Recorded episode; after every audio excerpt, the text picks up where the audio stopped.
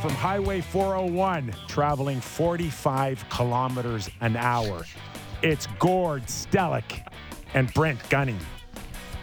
Come on, Gordo. Pedal to the metal. Oh, I love it. I pray we have... I want these to start Leaf Station post games. I'm getting way too greedy. Absolutely love the real Kipper introing us. Leaf Station, Brent Gunning, Gord Stelic alongside me. Gordo, can you confirm? Are you cruising along at 45 miles per hour or kilometers per hour? Or were you at some point today at least?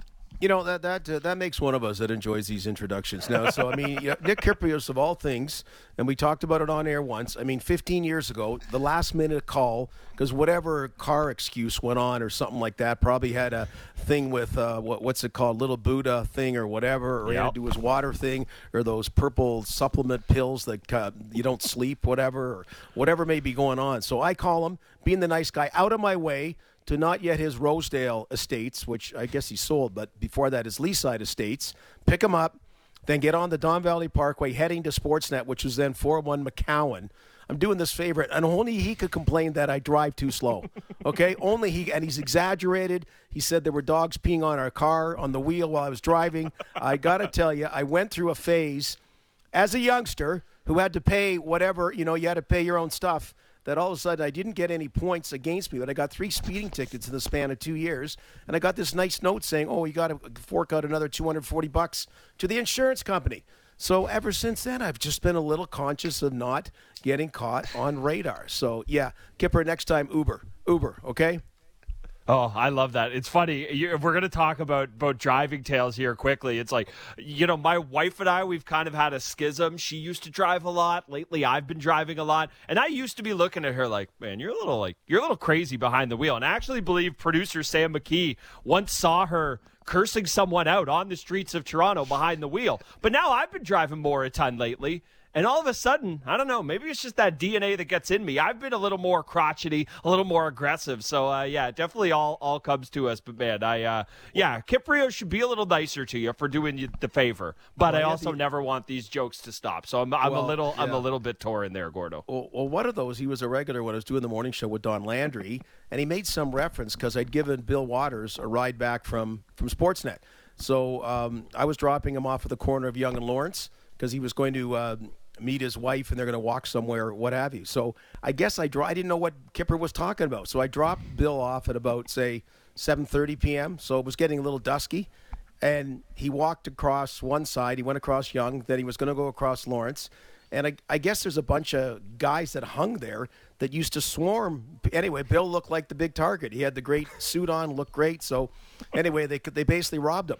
And all they took was his makeup. They thought it was something holding cash, but it was his makeup bag, you know? So anyway, he kind of said, so that's what Kipper's busted me. I didn't know. I dropped Bill off, and as I get home, Bill is not so much being mugged, but being swarmed. So it's always an adventure when you get a ride with me, Brent, just so you know. Wow, sounds like it. I'll keep taking the subway back to my car after games. You know, even if you're offering, Gordo, it sounds like, yeah, there's definitely an adventure there. And man, speaking of adventures, the NHL, certainly in one right now, including the Leafs. You know, not that it changes too much in the immediate picture because we know the Leafs wouldn't be playing games until Monday at least, but more Leafs are in the COVID protocol now. So what we're at is David Camp, Thelia McKayev, Peter Morazic, Rasmus Sandine, goaltending coach Steve Briere, TJ Brody, Jack Campbell, Travis Dermott, Sheldon Keefe, assistant coach Spencer Carberry, Alex Kerfoot, John Tavares, Wayne Simmons, and Jason Spezza. All those guys are in the COVID protocol right now. I think, I know for myself at least, I kind of expected the numbers to rise. Once you get one case in a team, it kind of very rarely sticks at just that. But, I mean, not surprising news, but definitely jarring to see that many guys ending up on the list. Yeah, well, I think Brandon started with what Calgary experienced, and that was the tip of the iceberg a week ago Saturday. Well, it's not that long ago, a week ago, so 10 days ago, where they went from 0 to 17 cases in like 2 days, and you're seeing that comparable with the Leafs and others. And so the trade-off has been that in postponing games up till Christmas, the players got very little in the last collective bargaining agreement. We know it was the owners looking for a bigger cut of the pie, which is, you know, what got negotiated at the end of it. But one thing they did get was an extra day off around Christmas. So the 24th and 25th used to be the 2 days mandated off, but they added the 26th into that for the last whatever number of years. So now apparently the trade-off is on the 26th, you'll be expected to report to practice, but also get the COVID test done then. So the 27th, when there's a full slate of games, there's not these 11th hour surprises. Hopefully, as many of the 32 teams can take off and kind of move forward without the significant incidents that a lot of teams, including the Toronto Maple Leafs, are facing right now. Yeah, and kind of complicating matters just a little bit more with that is that the Leafs' next game, you know, it'd be difficult if it was going to be here to know how many players are going to be out of the protocol, but the fact that they have to go to the States, that next game is in Columbus, that just makes it kind of one more hurdle to jump over there. But, I mean, you know, you and I, we're both playing the waiting game, wait and see what happens with that. You know, obviously the NHL is pretty hot to get this Winter Classic outdoor game in. You know, it's a big kind of marquee day for the league, so I think they'd love to have the league back up and running and not just have it be that one-off by then. But I mean, we'll kind of wait and see what happens there. Again, you know, this is going to be something that is going to crop its head for the kind of foreseeable future in this league. Hopefully, not quite to this extent, but yeah, I think this is the first time the Leafs have really dealt with anything like this. You know, we've seen other teams, you know, having had players in protocol or even got caught by the bug last year. You know, we obviously know what happened in the Scotia North Division with the Canucks there. But the fact that the Leafs are kind of going through this for the first time, it just kind of, you know, for someone like me who's so focused on this team and of course you guys as well, it just kind of puts it front of mind of, oh, wow, this is what it's like. And I just, again, it's a lot of names to see on a list. Well, yeah, and then the other part we talked yesterday about, and again, this is the league trying to get ahead of things. This isn't the government mandating this, and the one that came up yesterday or the day before, I guess the day before on Sunday, was not crossing over borders, that no American team will come to Canada and vice versa. And I'll tell you, we touched on it yesterday, but, you know, Jesse Puljujärvi, getting him back from Seattle to Edmonton, first of all, it required a very forgiving Canadian Customs immigration agent because he's not a Canadian citizen. He's actually Finnish, but they got him back. And then the Carolina Hurricanes had to get Seth Jarvis, Sebastian Aho, and one of their staff from Edmonton, and there's kind of and then they picked up some others that were left in Minnesota. It's almost like a war thing that you're leaving people behind, and then you pick them up and take them back. And yeah, there's a part of it you don't really know what happened to get across the border that maybe isn't exactly the way things are supposed to go. I am glad common sense prevailed in both cases, but you know those were the reasons they shut it down. I know talking to Bob McGillicutt in Columbus, you remember they played Edmonton last week, and their whole fear was.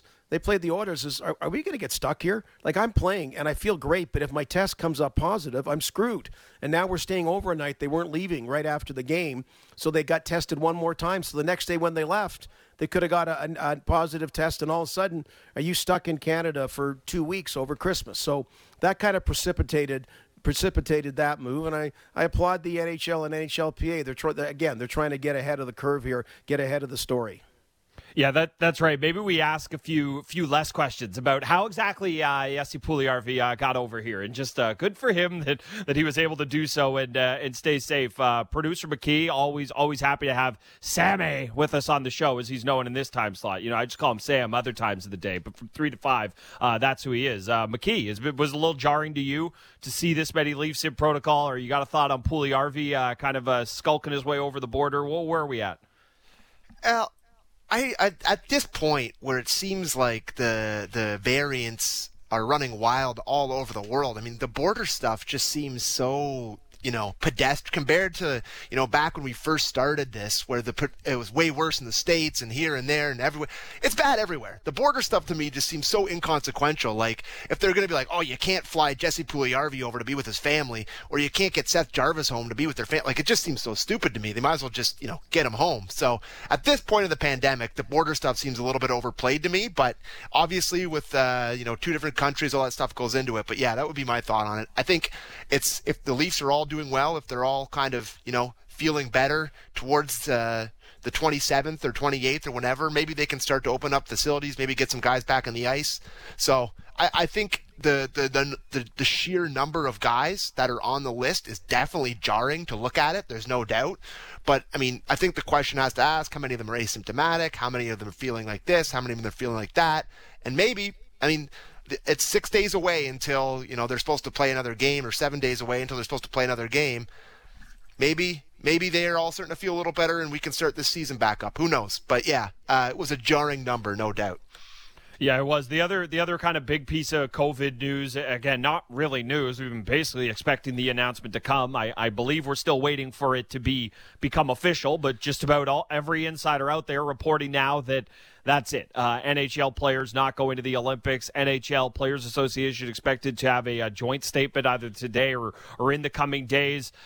You know, obviously the person I feel worse for in all of this is me. I've been wanting to see these guys play at a best-on-best for oh so long. But after that, my heart and my mind quickly goes to Steven Stamkos. I believe it was a blood clot in 2014 or a broken leg, one of the two. Obviously, players didn't go in 2018. This was going to be his first shot. And, you know, for a guy who has been such a stalwart in this league, living up to the number one pick, last guy to score 60, all of that, it's just once again kind of missing out on his chance to truly represent Canada in a best-on-best. And, you know, obviously we all feel upset to miss the Olympics, but, I mean, that's the guy I'm maybe the most sorry for.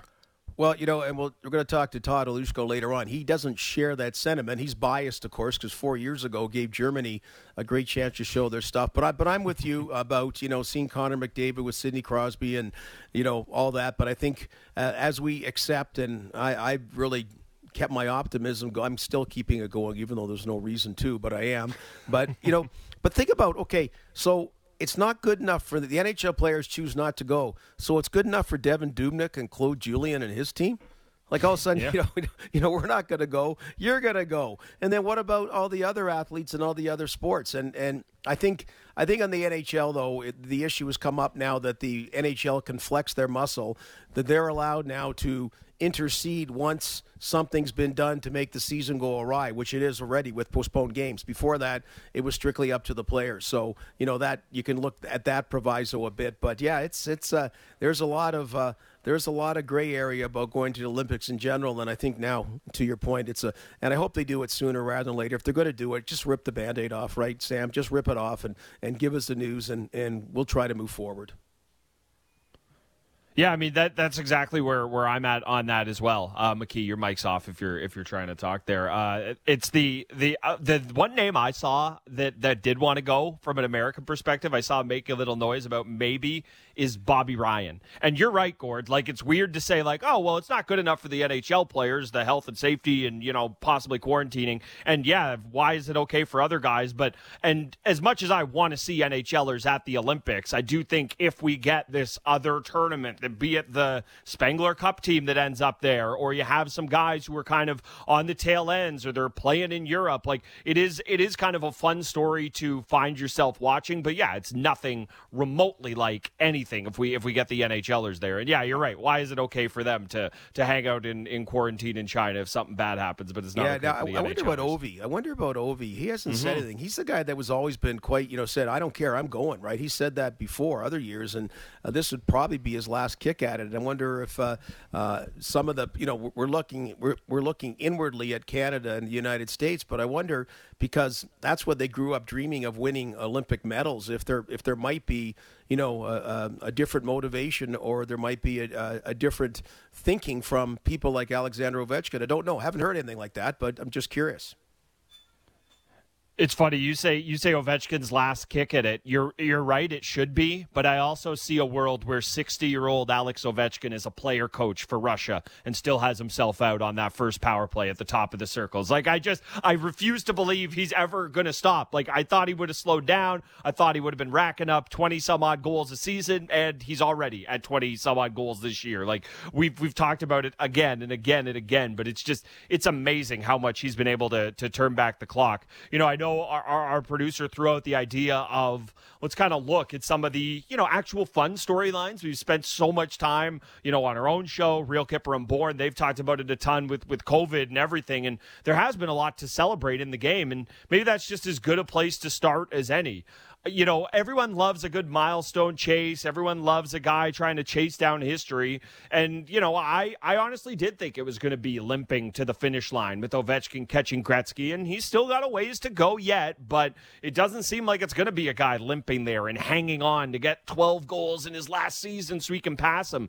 This is a guy who's right there in the heart of the Rocket race. He's right there in the Art Ross race. It's amazing what he's doing at this age. And kind of, it'd be one thing if he was strictly a skill guy that you could maybe see him hang on this long, but he's always been a physical, engaged player as well. And it's amazing to see him still be that at his advanced age. And talking about Ovechkin here, Gord. Yeah. Now, when you think he's playing at 60, he must play against the team that Putin plays against, right? Because yes, Putin exactly. He gets about 20 goals against whoever it is, and it's kind of like Donald Trump golfing that believes he wins the championship and what have you. But you know what I love? Like, you know, last year, I respect, how can you not respect Patrick Marleau, the player? But it's different when you get a certain milestone by kind of hanging in there. And still the worst one that bugs me, and every time I see him on TV, and I think he's really good, but he bugs me, is the fact that Brett Favre and the Packers let Michael Strahan get that kind of lame sack. Remember they that? Did. They let him get, like seriously, NFL football, and they gave him the all-time sack leaders record, whatever, which was informal because there's guys like Deacon Jones and that they never kept the kind of records. But, man, Ovi, full on. The guy's a physical player. Guy's a horse. He's among the top leaders in hits the last 10 years on top of everything else. And, man, he proved me wrong. I wasn't so much writing him off, just thinking it was unattainable, like in whatever. But he's gone, and when he doesn't get a goal, it's a story now. And it's been wonderful to see, and I've changed my mind. And Wayne Gretzky claims that he'll be there and be pleased when Ovi breaks his record. Wayne's a bigger guy than me, but about that particular thing anyway. But that's been one of the neat storylines for sure. Yeah, it has. And I mean, it is funny to watch the, like, when it's all said and done, when Ovechkin finally one day hangs up the skates, is that his career highlight reel. It is going to be a ton of blasts from the top of the left circle. If it's a 10-minute video, I'm sure it'll be 8 minutes of that. But there is going to be a big chunk of that highlight reel or his tribute video that he gets one day in Washington when he eventually retires that is going to be him laying guys out. Like, he had a hit, I think it was on Steve Downey or D. McCammon, one of the two early on in his career, running behind the boards in Ottawa. And it's just he had so many of those moments. And for a guy who's the, you know, potentially almost certainly will go down as the all-time leading goal scorer in the league, the fact that he could kind of dish it out, not nearly as often, but kind of to the level of a Scott Stevens or a Chris Pronger or one of these big hitters that we think of, it's just it's incredible. So yeah, I wanted to definitely give him his due this season, because I thought once all the COVID shutdowns started to happen and once you were getting shortened seasons, I thought that was the end of it. So I thought that was the end of it. And I honestly didn't think we'd see him get here, but here he is. McKee, yeah, what do you got on that? I had it as one of my takeaways as well. When it comes to Alexander Ovechkin, the first half of the season, the thing that blows me away is that he's now become a disher.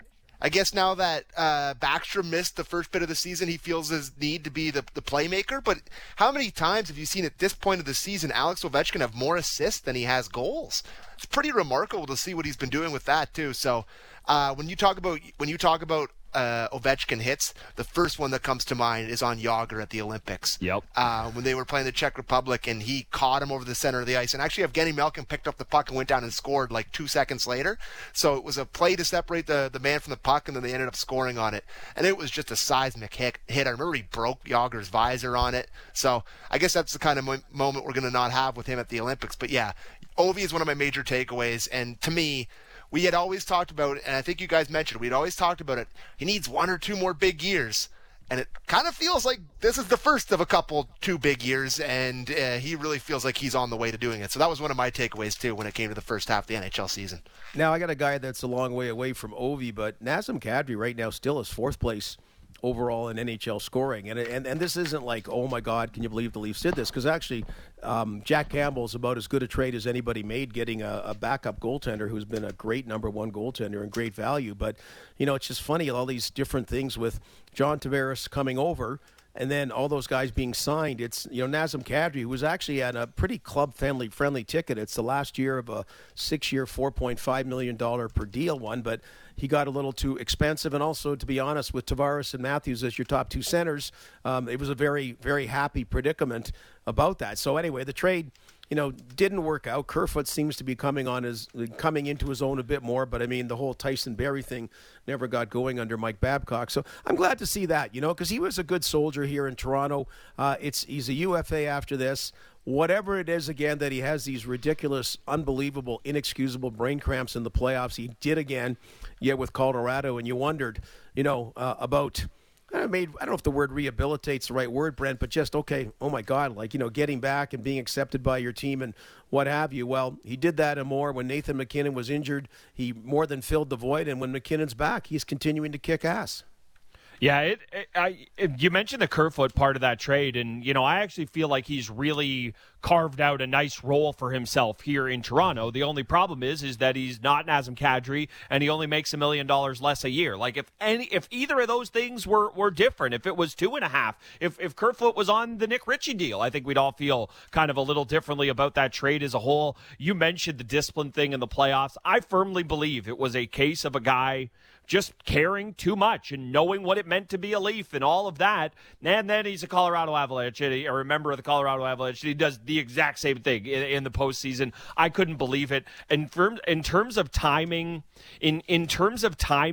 his availability or his ability to hit the open market, could not have done it any better this season. This is a guy who is in a contract year. He is on pace to have far and away the best year of his career. He had back-to-back 30-goal seasons with the Leafs. I don't know that he'll actually necessarily get to the 30-goal mark, but in terms of what he's put up as assists, his career high entering this year was 30. He's already got 27 assists this season. Like, it is incredible what Kadri's been able to do, and I think that no matter how people feel about the trade, no one's ever going to forget how they feel about that guy in this town. An absolute fan favorite.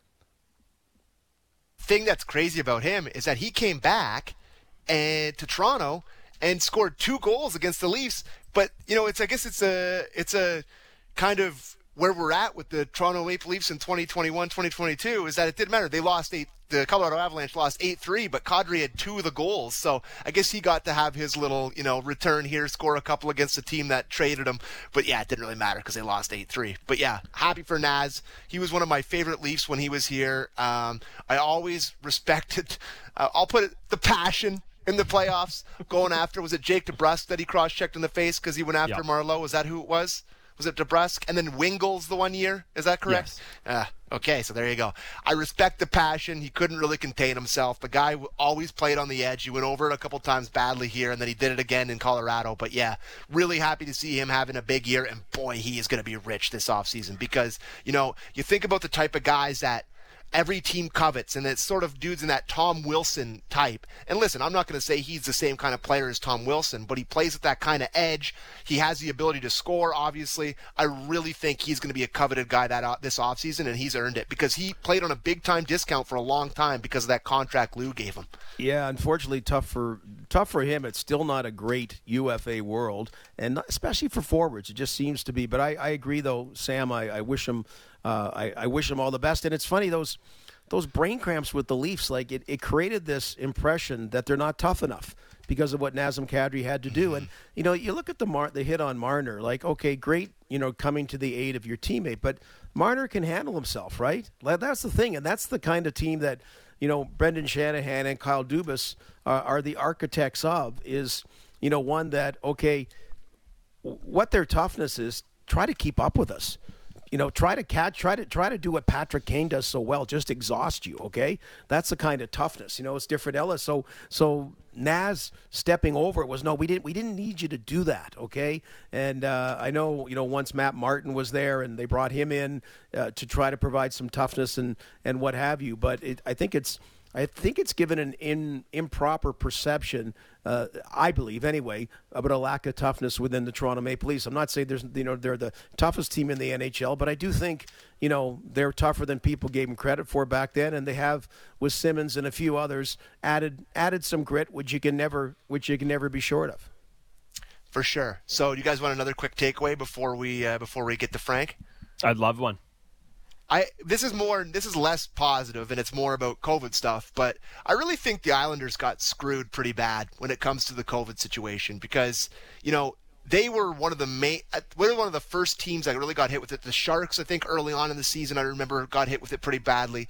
But then they really made the New York Islanders play a lot of games where they were extremely shorthanded, and it contributed to that brutal losing streak. I mean, you remember that game that the Leafs went in there on the Sunday night? Was it the Sunday night, right? Yep. And they were just awful. They had no real threat on the back end, on the front end. They just looked really, really, shorthanded because of COVID, and that was before they were really postponing games. They eventually ended up postponing a few of their games, but there was a moment there where they were really, really hurt by the non-postponements, and I think now that you look back on it in the sort of scope that the whole season has kind of been paused, I really think the Islanders, who are a good team and a playoff sort of, fringe contender, really got screwed out of a good year in their new building. I don't know if you guys agree with that, but I think they got a beef. And I gotta love that Barry Trotz, and he shows why he's wearing a Stanley Cup ring on Sunday. They had 2 points, and Vegas tied it late with the last minute of play, and then won it in a shootout in Robin Leonard's return to Long Island.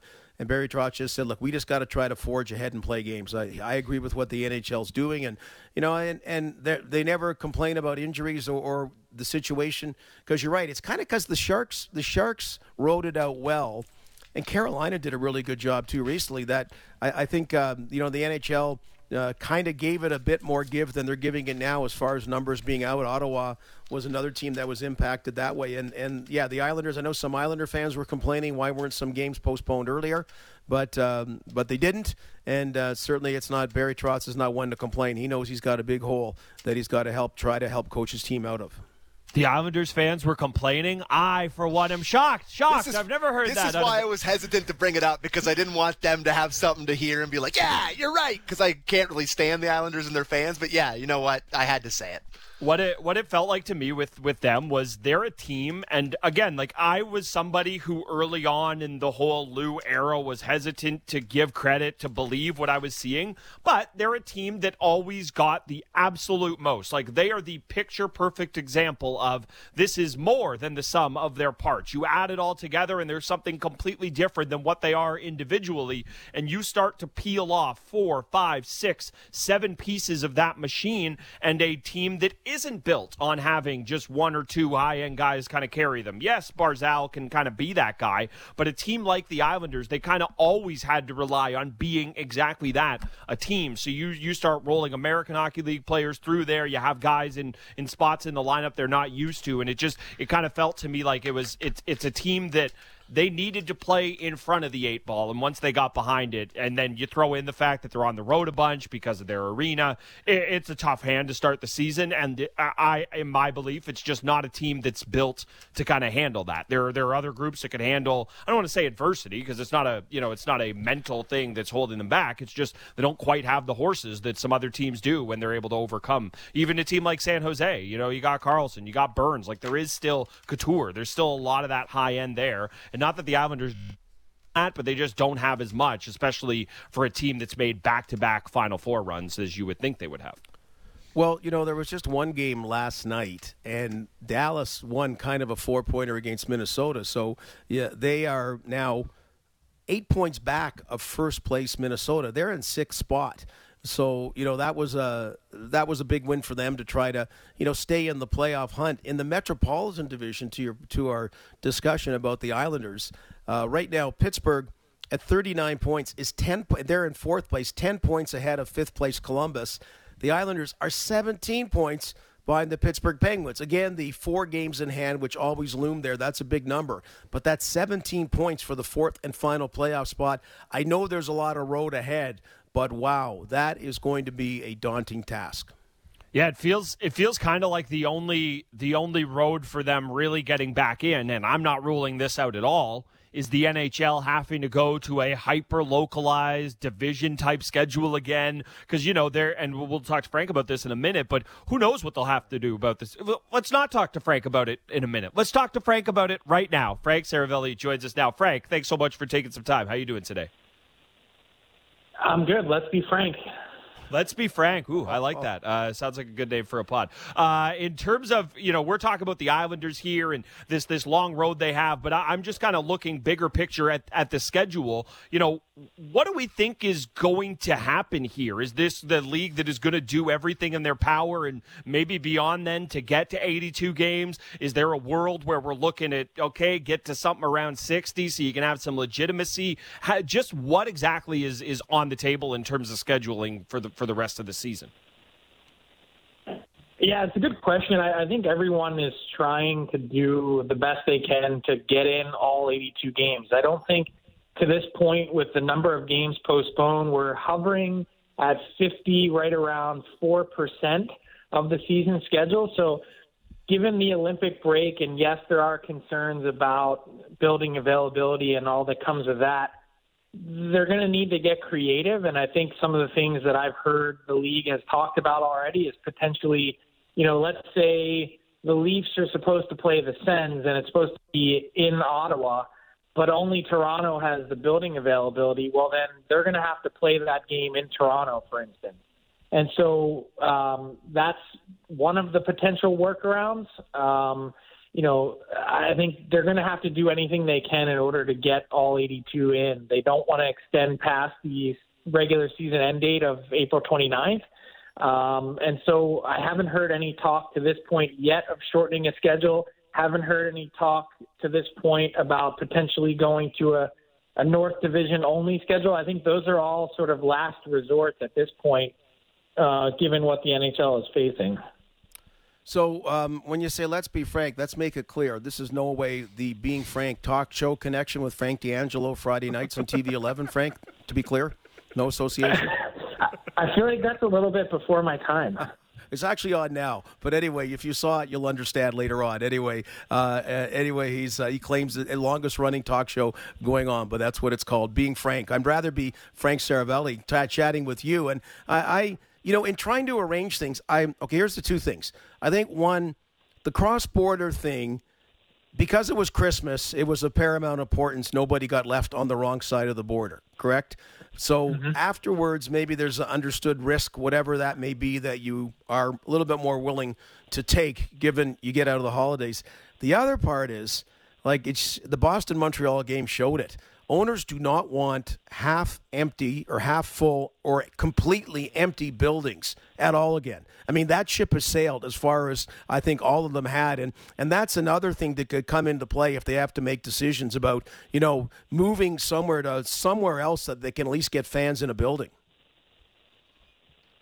Yeah, I think that's a really good point that no one has talked about to this point, which is the revenue aspect of, you know, trying to play as many games as you can with as many fans in them as possible. And I think that's why a lot of these teams were pushing back against, you know, it's easy for fans and all these epidemiologist experts on Twitter that we constantly see popping up on our feeds, shut it down, shut the league down, they need to pause. Well, like, you know, how do you think the Pittsburgh Penguins feel? You know, they had a game later this week in what was could have been one of their biggest gates of the season against the Philadelphia Flyers right before the holiday that ends up getting postponed. And they're like, well, we're not dealing with a significant outbreak. The Flyers have 3 players. The Penguins have 0 in COVID protocol right now. Why are we postponing this game? The holidays, as you mentioned, played a big part in that. Part of it was competitive balance. You start to hear players and teams complaining, well, we don't have any games until December 27th.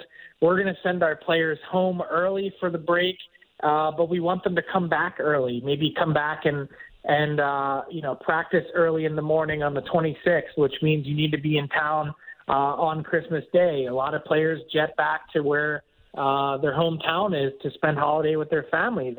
This became an issue where you know, then players hear about one team getting out early and they say, well, why does this team get to do that? It becomes an annual, you know, gripe that players have. They're dealing with a CBA, a union. These are designated work days that needed to be negotiated. And then so you add in the fact that, you know, there's a COVID part of this as well, with it spreading so quickly, rapid fire through teams, that, you know, they're in a spot where for health and safety, one, for competitive balance, two, that they just had to pull the plug and say, okay, we're going to enter the break early here. And I think moving forward, the revenue part is going to be a significant part of it. How many games are the Montreal Canadiens going to be playing in their building with no fans or reduced capacity? Everyone's trying to avoid that. The Toronto Maple Leafs were shocked when they heard from the provincial government last week saying, you know, you've got to reduce to 50%, and oh, by the way, you got to do it right now. Yeah, that must have been a fun conversation in, I mean, we'll stick it to MLSE, but really ticketing offices across the league. Gee, how do I tell all these people, you know, there was supposed to be a home game on Thursday. Obviously, it's not going to happen now. How do I tell all these people 2 days before Christmas that half of you aren't coming to the game? How do you split it up? Like, I would not have wanted to had to deal with that. And obviously, again, we all understand it. And we're talking to Frank Saravelli, the hockey insider and president of hockey content for Daily Faceoff. You know, you talk about the economics of it leads me kind of perfectly to where I wanted to go next. The salary cap was supposed to creep up by about $1 million next year. Teams across the league, you know, the Blues have kind of been the poster child for this a little bit, have been playing shorthanded because of COVID issues and because of cap issues caused in relation to COVID.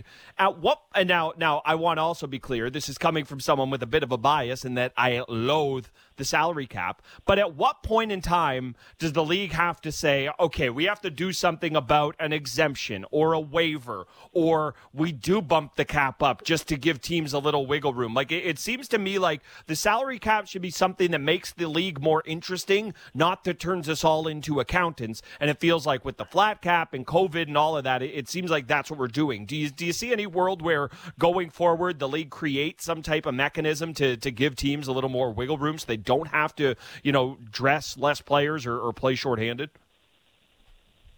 It's going to be hard. I mean, how do you explain doing it after the fact to teams that have had to bend over backwards and play short to this point, like the New York Islanders, like the Carolina Hurricanes? Like, you're dealing with significant outbreaks on your team, and, oh, by the way, you can only dress 10 and 6 tonight. Like, it's been a point of frustration for general managers that there isn't some sort of exemption that's in place.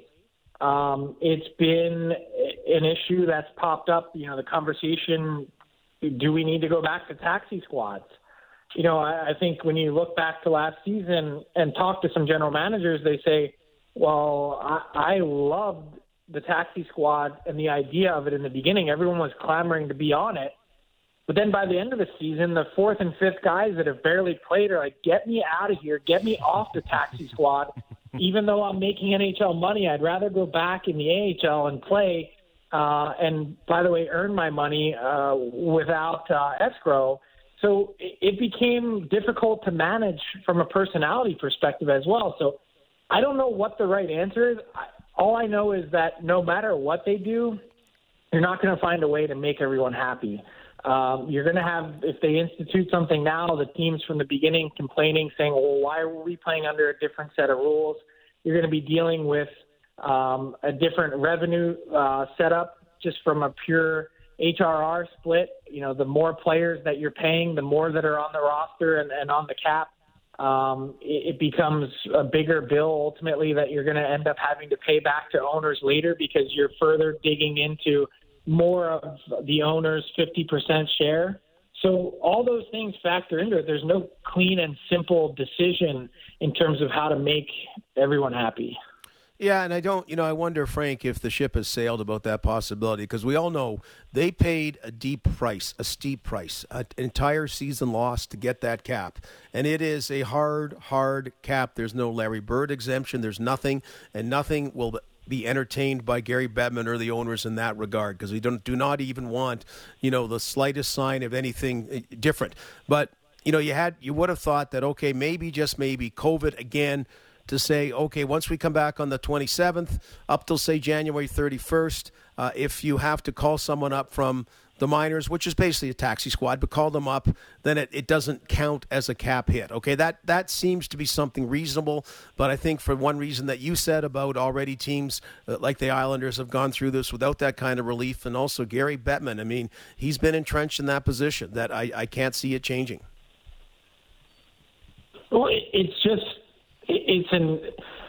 you're dealing with owners on the other side that are really frustrated with this deal and how it's played out. They don't feel like they're being paid back quickly enough for the $1.1 billion that they've loaned players based on how much money they were paid last season in relation to the 50-50 split and how much revenue owners took in.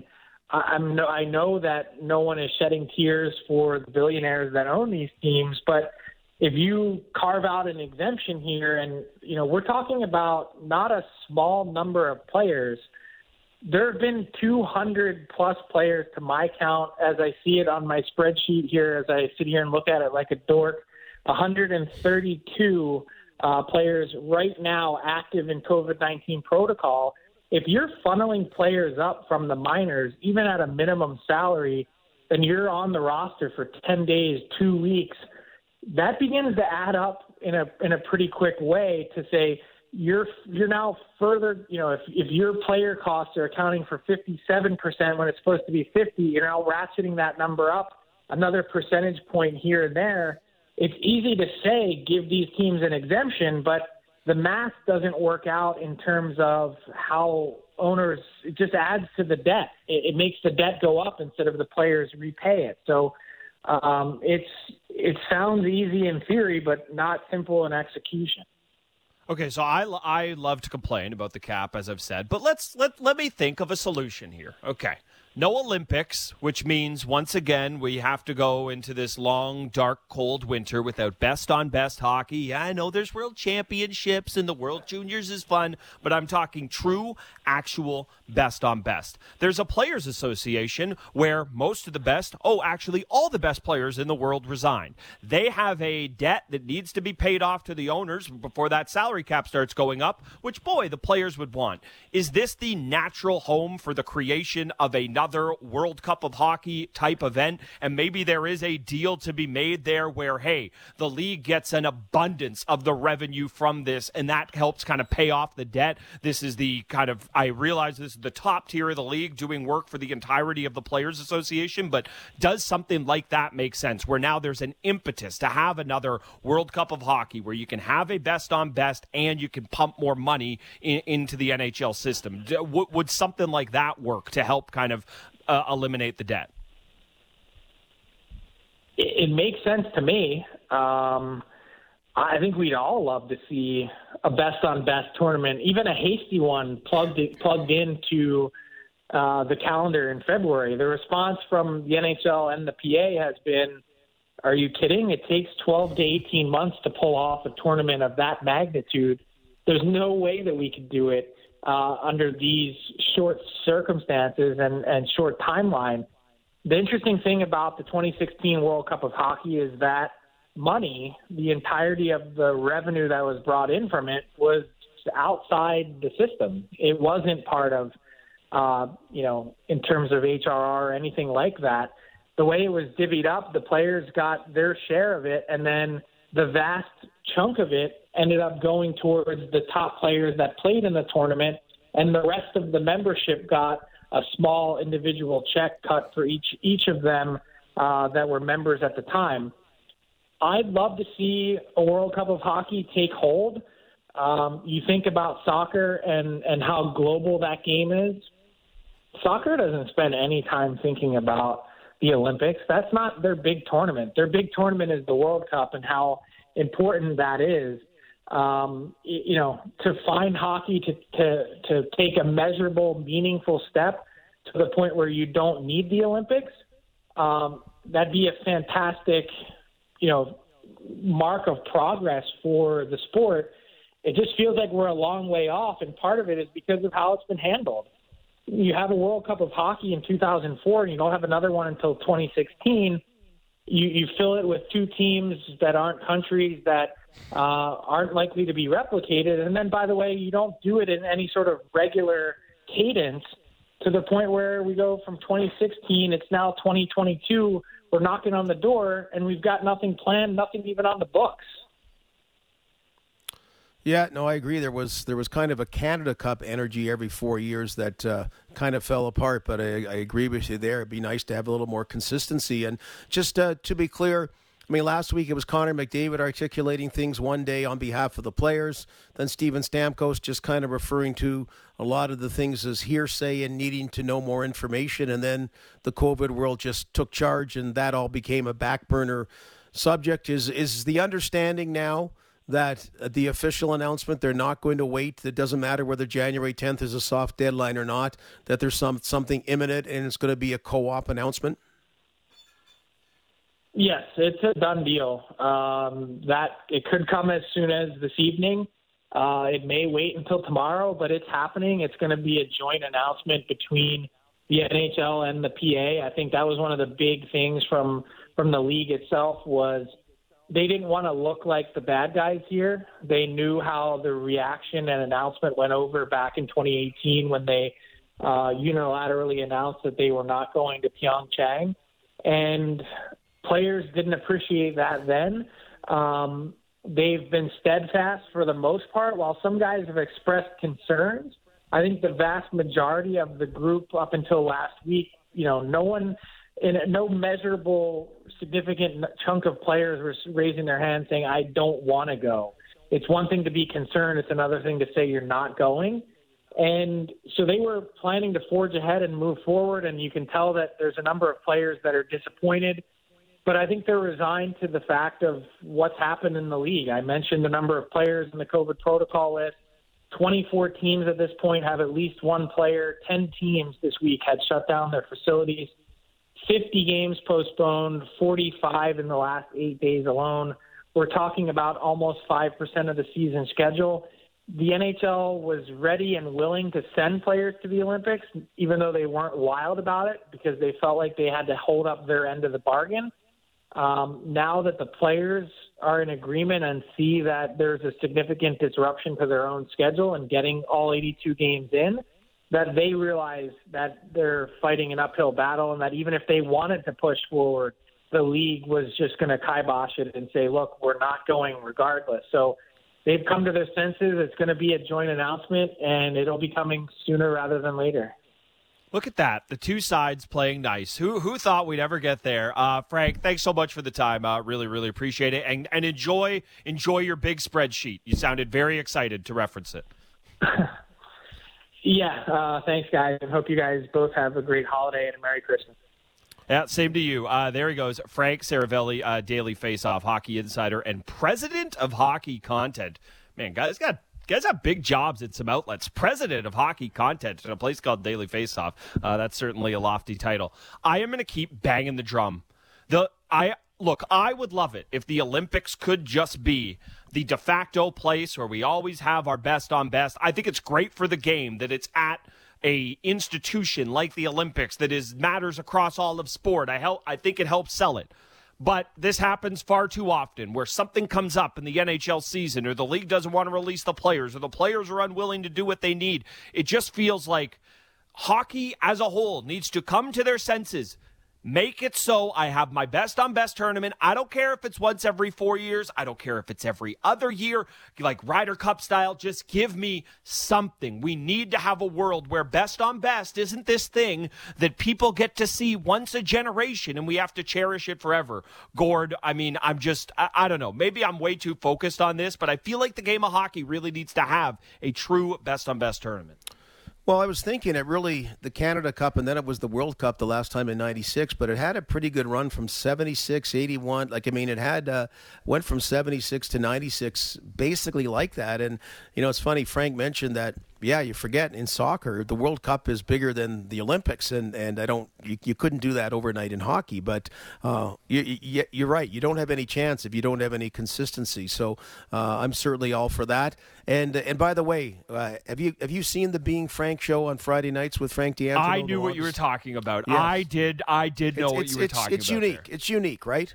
That's a great word for it. Unique. Yes, it's unique, right, Sam? Yes. Very unique. Yes.